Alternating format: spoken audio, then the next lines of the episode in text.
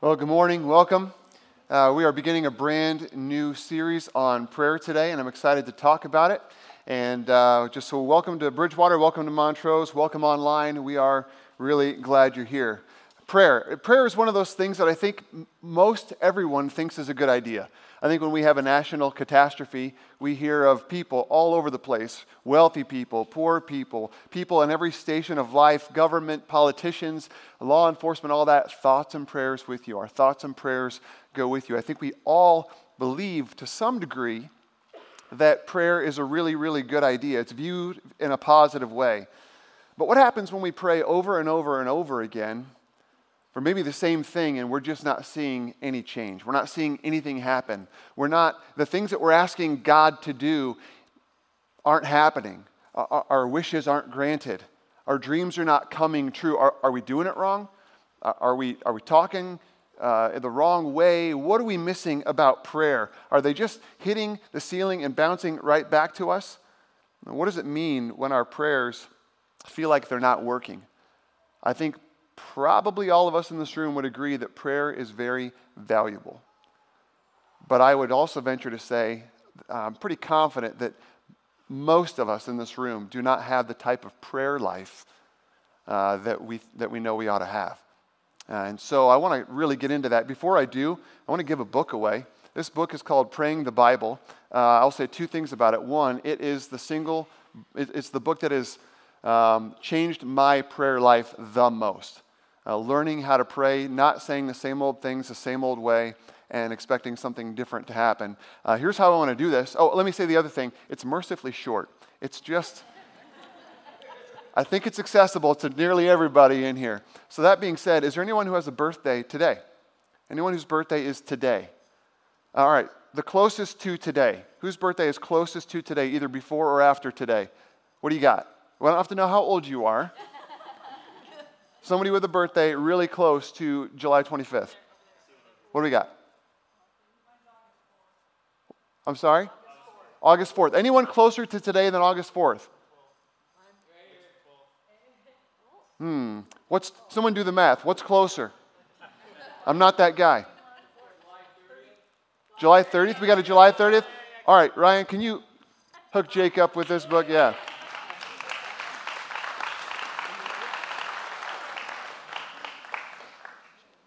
Hey, let me just say, give yourself to that book. It, it's super, super helpful. Um, all right. Hey, listen, I grew up in a Christian school. And so, one of the standard practices that our teachers would have, whether it was daily or weekly, I'm not quite sure, I don't really remember, but they would take prayer requests. So, when I was very, very young, I remember my friends, they would raise their hand and share their prayer requests that their dog would uh, get better or that they'd find their lost toy or their teddy bear. And then, honestly, I do remember I had a friend who had a very serious sort of prayer request. She prayed that her dad would get out of jail. When we were in kindergarten, he uh, made some choices that landed him in jail. And I, as a kid, you don't really understand what's going on, but I grew up with this girl. And um, it was a big deal. Finally, finally, he did get out of jail. And so, of course, as the hands are going up as a little kindergarten student, I'm thinking I, I should share something too. And so I remember learning from my mom and dad that my mom's parents, my grandma and grandpa, were not followers of Jesus. And I would hear my parents talk about them and pray for them. So I thought, that's my request. So I raised my hand and I would pray for my grandpa and grandma. And then the next day or the next time they asked for prayer requests, I would pray for grandpa and grandma. I'd ask for prayer for them. And so, as I said, I grew up in a Christian school. So then from kindergarten to first grade, same request. First grade to second grade, same request. Second grade into third grade, same request over and over and over, whether it was daily or weekly, I don't really know. All I know was that was my go to prayer request. And I don't remember when I stopped praying about that. But I did stop praying about that because they did not become followers of Jesus. In fact, their lifestyle made it very clear that they just weren't inter- interested in any, anything like that. They didn't want religion. They didn't want God. They didn't want church. They didn't want the Bible. They didn't want anything to do with it. And so I stopped praying, just assuming God's answer on that one was no. I wonder if you've ever prayed for something for years and years and been at a point of just wanting to give up. If that's true, you're not alone. I think that would be the experience of many, many people. I think every follower of Jesus has been there one time or another. What does it mean? Are we missing something? Are we doing this wrong? Uh, are we just not the kind of people that God listens to? Why doesn't God want to heal my mom's cancer? Will my children ever turn around? Will these anxiety attacks ever stop? Will I ever be pain free? And on and on and on the requests go. What I want to do today is look at some of Jesus' words on prayer and see what he has to say about it. And I want us to lean into the idea that prayer, in this passage specifically, not only reveals to us some of God's character, but our prayer life also has a way of revealing our own character. All right?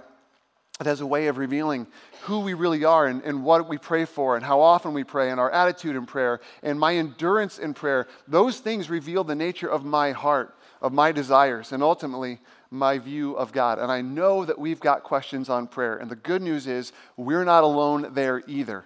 Jesus' closest followers had questions on prayer. What I want to do is I want to go to Luke chapter 18 and look at the first eight verses in Luke 18. So if you have a Bible or device, you can get there.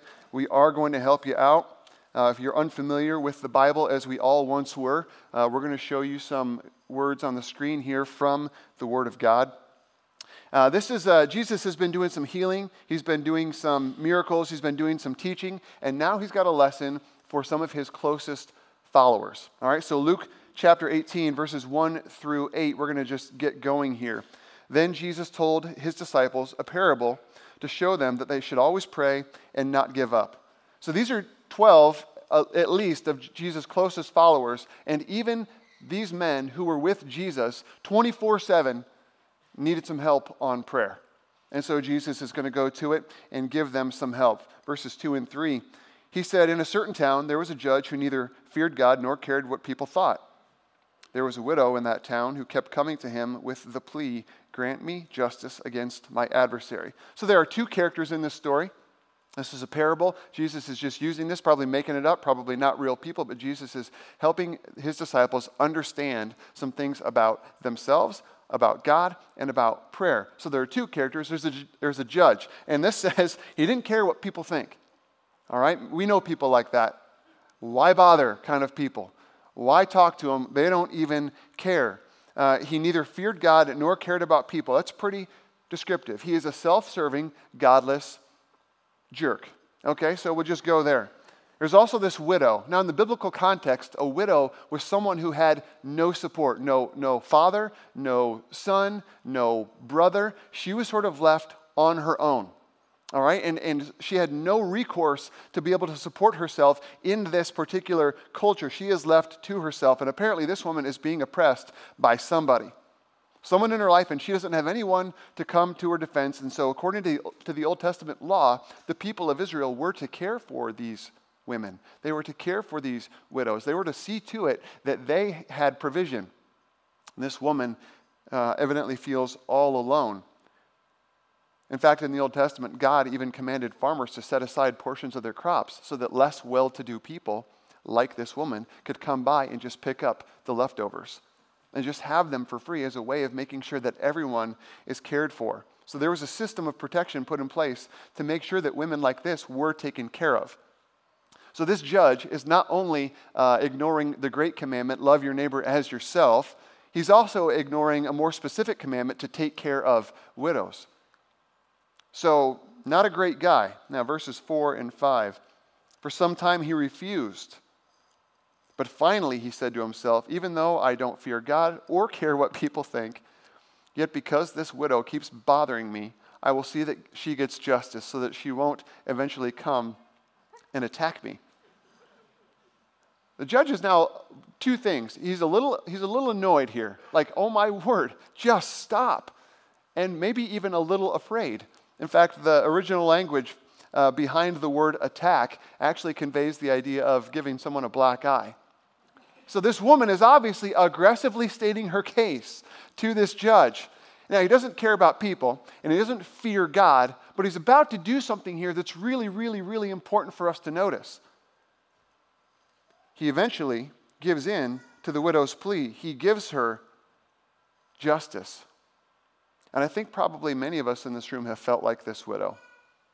God, please, please just, just work. Just, just please do it. Just come through. Just provide. Just be there. God, I just need you to show up. God, would you please change him, change her, change my situation? You just feel desperate like this woman did. And maybe you do come to God aggressively. Maybe you've read some of the Psalms and you're, you're like using David and the other psalmist words saying, God, now is the time.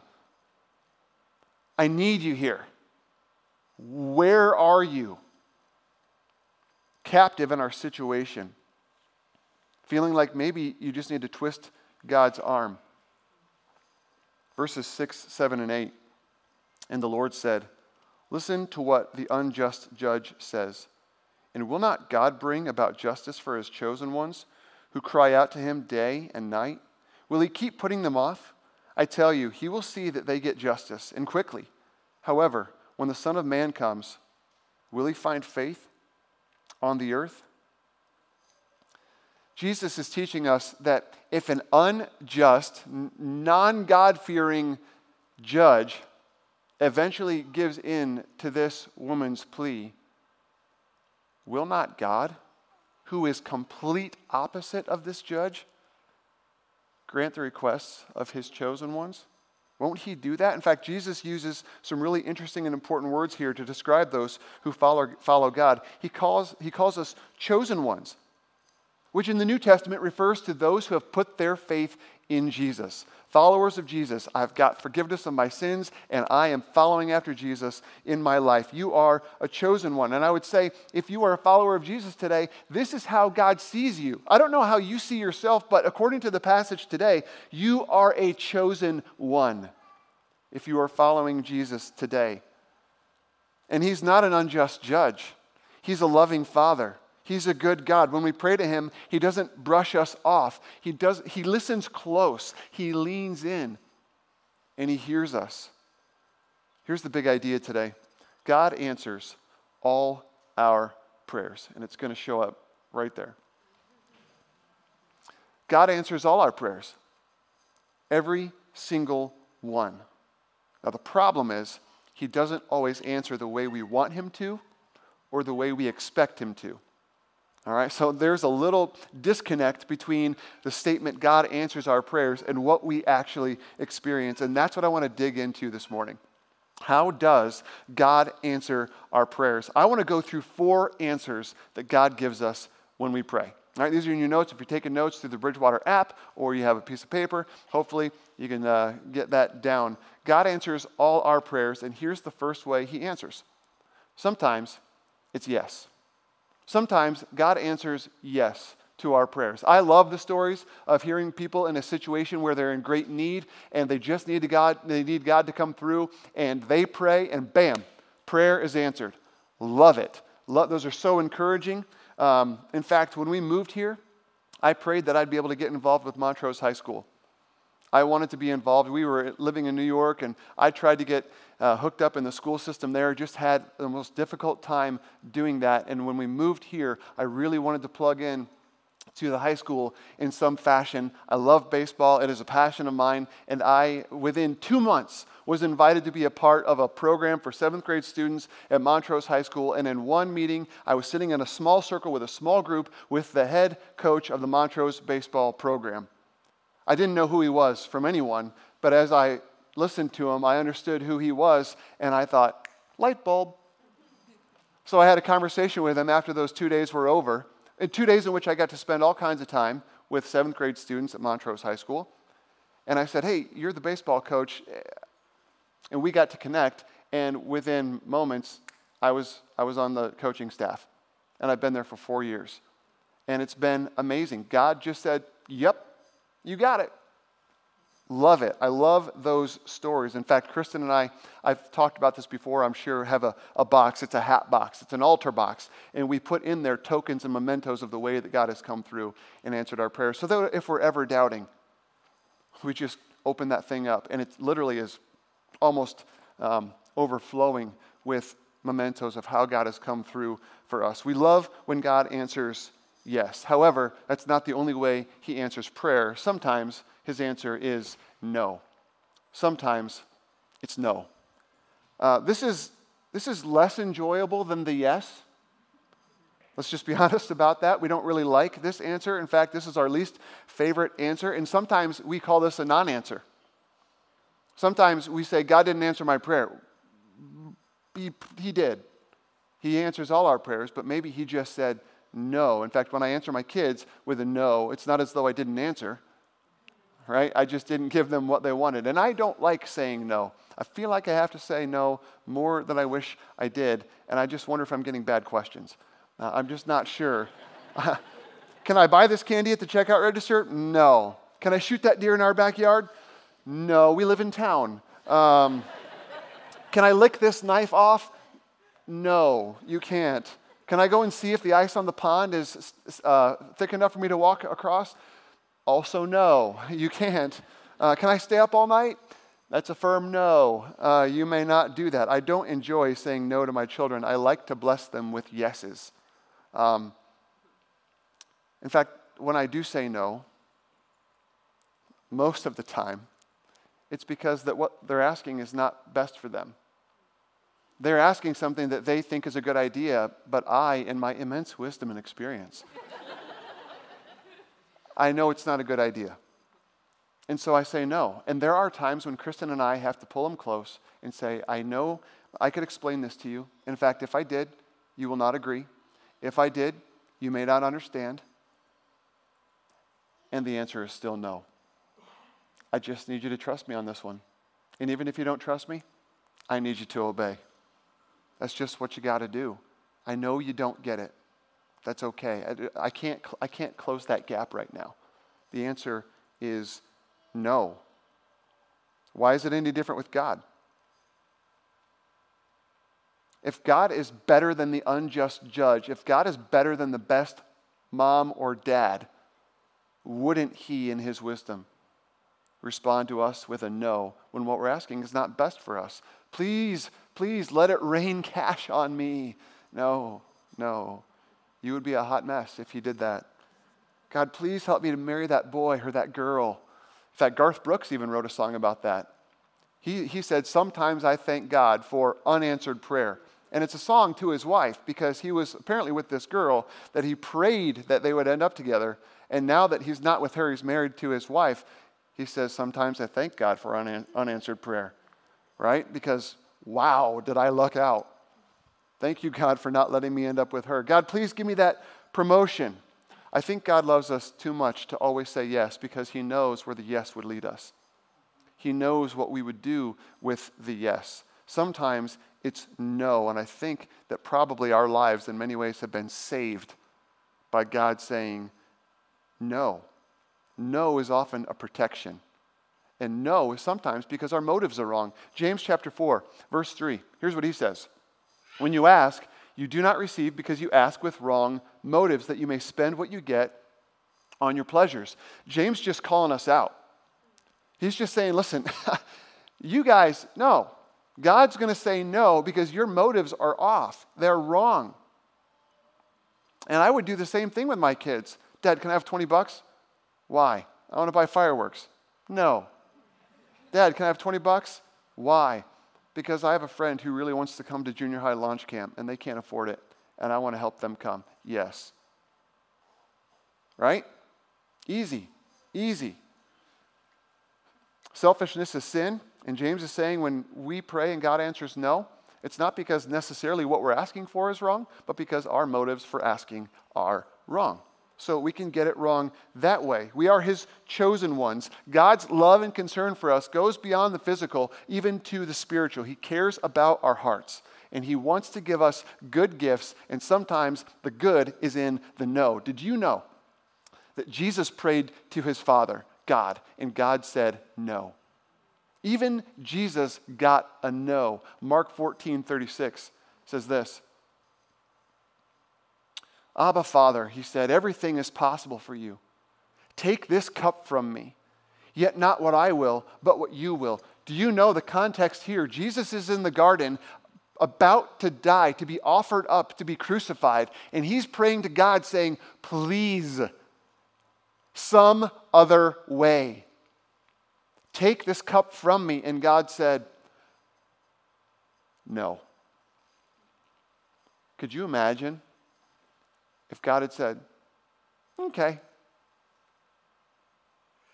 how would your life be different or my life be different if Jesus did not accomplish the plan of redemption? There's a song we often sing. Song says, Alone in our sorrow and dead in our sin, lost without hope, with no place to begin. That would be us if God said yes to Jesus' request. Even God told Jesus no. So sometimes God answers yes, sometimes he answers no, sometimes the answer is not now. Sometimes the answer is not now. Now, here's what I want you to hear. Sometimes yes, sometimes no. The implication in not now is actually yes, but not now. Keep that in your mind as we move on. Just because we don't see an immediate answer to our prayer request does not mean God's answer is no. It may simply mean we're on different time schedules. My agenda requires this to be done right now. God's agenda requires it to be done exactly when it's supposed to be done. And that's not God's problem, that's my problem. God does what he does exactly when it needs to be done. In fact, in verse 8, Luke 18 8, the last verse of our little section, he says, I tell you, he will see that they get justice and quickly. And quickly. God's not up there twiddling his thumbs, just, oh, oh, I forgot. I forgot. I'm so sorry. I got busy over here. I was helping all these people. Um, tell you what, I can't do it this week, but next week I can take care of your problem. No, no, that's not God. That's you and me. That's what we do. That is not what God does. He will see that they get justice and quickly. His timing is different. His answer may be yes, but not yet. The question for us is will we have the faith to keep praying even when we do not see the answer? Will he find faith on the earth when he comes? Verse 8 says. So faith keeps us praying when the answer is delayed. Faith keeps us praying when the answer is delayed. There's a great example of this found in Bob Goff's book entitled Love Does. Here's what he says, and I'm going to read this right from his book. He says, I wanted to be a lawyer so I could make an impact in the world, which meant I had to graduate from law school with no defensible case for admission anywhere. I still decided I wouldn't take no for an answer. I knew the law school I wanted to attend, so about a week before classes started, I went over to the great big hall with the dean's office and admission staff. I introduced myself to the front desk, and they seemed pleased to meet the person who had been phoning them incessantly to confirm that indeed he really didn't get in. I walked to the dean's large office door, knocked, and sheepishly entered his austere room covered with bookshelves and intelligence. The dean of the law school stood up and greeted me with a reserved but polite formality that fit his position and title. I shoved my hand forward confidently, like they say in the books to do, and introduced myself. Hello, I'm Bob Goff. I applied to get into your law school, I said. I applied because I want to be a lawyer and make a real difference in the world. The dean smiled politely but didn't say a word and remained standing. Apparently, that wasn't enough to convince him. There's a problem, however, you see. I didn't get an acceptance letter. For that matter, I didn't even get a rejection letter. I didn't get put on a waiting list either, but I want to get into your law school and graduate, or I can't be a lawyer someday. I thought I had framed my situation pretty well. The dean shook my hand again as he said, This is a competitive program, and unfortunately, we have to turn down many qualified candidates. Mercifully, he skipped the part about me not being one of them. It was nice to meet you, he said, still shaking my hand. Once he broke his grasp, he put his hand on my shoulder and started moving toward the door. His body language left nothing to be misinterpreted. I hope you have a nice day, he offered as he began to slowly close the door. I had the chance to say one last thing before the dean disappeared into his paneled office, so I stopped the closing door with my foot and said, You have the power to let me in. I know all you have to tell me is go buy your books. And I could be a student in the law school. It's that simple. You just need to say those words. He gave me a half grin, indicating it was a cute idea, but wasn't going to happen. Then the door closed. I'm sure he thought he was finished with me and could get on with the important business of training law students who actually had the potential. There was a bench in front of the dean's office. It reminded me of the bench I frequently warmed in the principal's office during elementary school. There were five days left before law school started, and I decided I would park myself on that bench every day. Every time he passed by, I would say to the dean, All you have to do is tell me, go buy your books. It was a last ditch plan from a determined surfer. The first time the dean walked by, he asked me why I was still there. I told him while I understood that they had turned down my application, I knew he had the power to let me in. All I had to do was say those words go buy your books. He smiled at me and walked away. I had a lot of time to think sitting on my bench, day in, day out.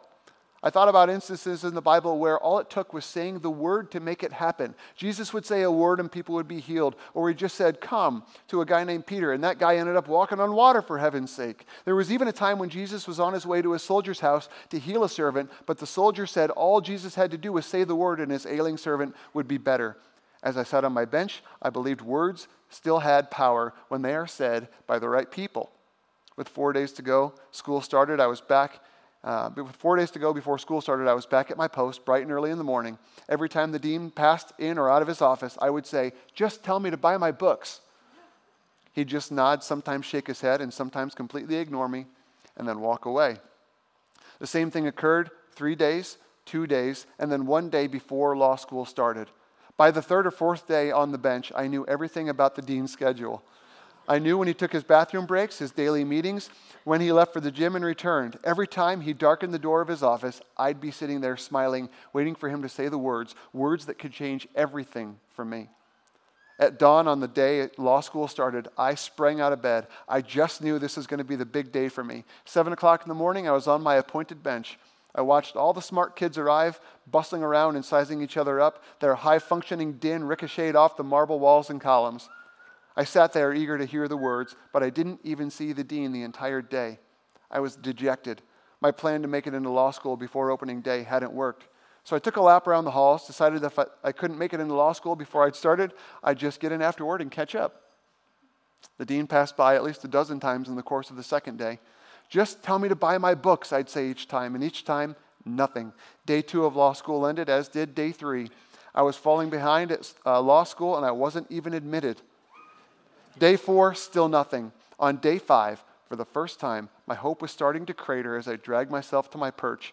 All the smart kids had settled into their routines and the rigors of law school, and only the noises that echoed off the walls were in the large, um, only the, the only noises that echoed off the large walls on the large marbled hall were mine. Late in the afternoon, I heard the familiar footfall of the dean walking toward the door. I glanced at my watch. This was a little early for him to be leaving, but a little late for his mid afternoon bathroom stop. There was nothing about this guy's schedule I didn't know. And then the footsteps, footsteps stopped. Without a lot of fanfare, the dean turned, the corner from, uh, turned the corner from his office, and as usual, I prepared to say, Just tell me to buy my books.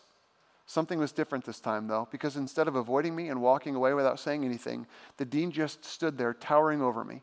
There was a long pause. The dean looked me squarely in the eyes, gave me a wink, and said the four words that changed my life forever Go buy your books. Sometimes the answer is not now. Sometimes God answers, not now. And sometimes it's not yet. And you and I, I think, at least I do, have the tendency to interpret that as a no. Guess it's not happening. But I believe that God uses that to keep us leaning in, to keep us seeking Him, and to develop character and patience in us. Sometimes yes, sometimes no, sometimes not right now. And the fourth way God answers prayer is sometimes not like that. Sometimes not like that. Sometimes our request meets the deepest need behind the reason why I'm asking, and not exactly what I had in mind or the specifics of how I framed the request to God. Often I ask for God to help me eh, develop meekness. I've talked before about I want to be meek with my children, strength under control. And I wish God would just sort of like turn up the meekness, you know, lever in my heart. But what he does is provide me opportunities to demonstrate meekness. So I've got to demonstrate the meekness that he's providing because there's an opportunity for me to be anything but meek. I think of Acts chapter 13 and 14, where people are praying for the ministry of the Apostle Paul, asking that the gospel would explode around the world. I remember Acts chapter 9, when God tells about Paul and says, This man is going to be my chosen instrument. He's going to bring the gospel to Israel, to Gentiles, and to their kings. And I think that people understood and knew that about Paul and were hopeful for his ministry, just wanting the gospel to get all over, the good news about Jesus to spread the world, uh, to spread through the world, and it did. You see, Paul got arrested, he got jailed, he got trials, and he got a trial before the local government, he got a trial before the next government, and ultimately, Paul appealed to Caesar, and Paul got to share the gospel with the emperor of the known world. You see, God did answer the prayer that the gospel would get out, just not the way they thought. In fact, when I was in college, I, I prayed that God would um, help me to get through without having any student debt. I did four years of college and four years after college, and I wanted so badly to graduate with no student debt. And I had friends, other students, who got checks in the mail, or you know, wealthy mom or dad or uncle or grand, grandpa and grandma, and they, God provided, they graduated without debt.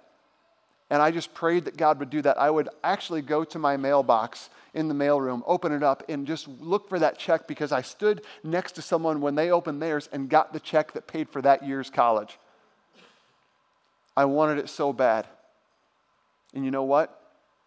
I did graduate debt free, four years college and four years seminary. And God provided for me a solid job at UPS. God said, Yep, I got you. I got you just not like that. And today, I'm grateful for those years. Uh, I was never grateful for them while they were happening, not one single time. But I am grateful today. I'm a better dad. I think I'm a better person because of it. There have been countless times in my life where I was praying for God to do something. And only in hindsight, I look back and see that He did. Just not the way that I expected. Talked about my grandparents. When they neared their death, each of them at different times, I was reminded of my childhood prayer requests for my grandpa and grandma that they would become followers of Jesus. They both became very sick, my grandma first, and then my grandpa. And my mom and my dad continued to love them, continued to visit them and care for them, and share the good news of Jesus with them. And separately, in their own time, both very near their death, they became followers of Jesus. And it wasn't because I kept praying. God answered my prayer, and He said, Yeah, it's not right now. Just not now. Not yet. You ever stop to notice that the four ways God answers prayer, three out of the four are yes? No. Yes. Yes, but not right now. Yes, but not like that. I think I think maybe you and I need to wrestle with the fact that sometimes God accomplishes something greater in the no than would ever be accomplished in the yes. I think we saw that in the life of the Apostle Paul in the book of Acts. I think we saw that in Jesus' prayer in the garden. Think of what he accomplished in your life and the lives of people you love because God said, No, I will not take this cup from you. I, we would be lost. Let me ask you if every prayer you prayed this week was answered yes, whose life would be changed? Yours? Almost certainly, right? What about other people? What about our government officials? What about our law enforcement? What about our school teachers? What about our frontline workers, healthcare workers? Lawmakers? How many people would have been saved this week if God answered yes to your prayers? How many people would have visited Bridgewater for the very first time this week if God answered your prayers?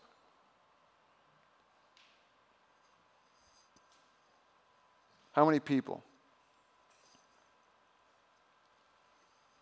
Prayer is more than a conversation. Prayer is an opportunity for us to learn what's true of God. And honestly, for what's true of us, to be revealed as well. Would you pray with me? God, here we are having a conversation with you, not knowing how you're going to respond. But we know that those of us today who are here, who are followers of Jesus, are chosen ones. We belong to you. You care about us. And so we're just asking you to help us walk with you the way we ought to, help us care for people the way we ought to. And would you convince us that you lean in and listen when we pray? So, would you help us to pray with confidence? Would you help us to pray with courage? Would you help us to pray with conviction? Because you are good. Would you help us to endure in prayer? I, I do want to thank you for saving my grandparents. And I ask that you give me the endurance to pray for things that you are, you just know better on. And when you say no, would you remind me that you're smarter than I am? Would you convince all of us that we are dependent upon you? And so I pray that in that dependence and in that place where we're looking to you, we would pray and find that you are faithful to listen and answer our prayers. In Jesus' name we pray. Amen.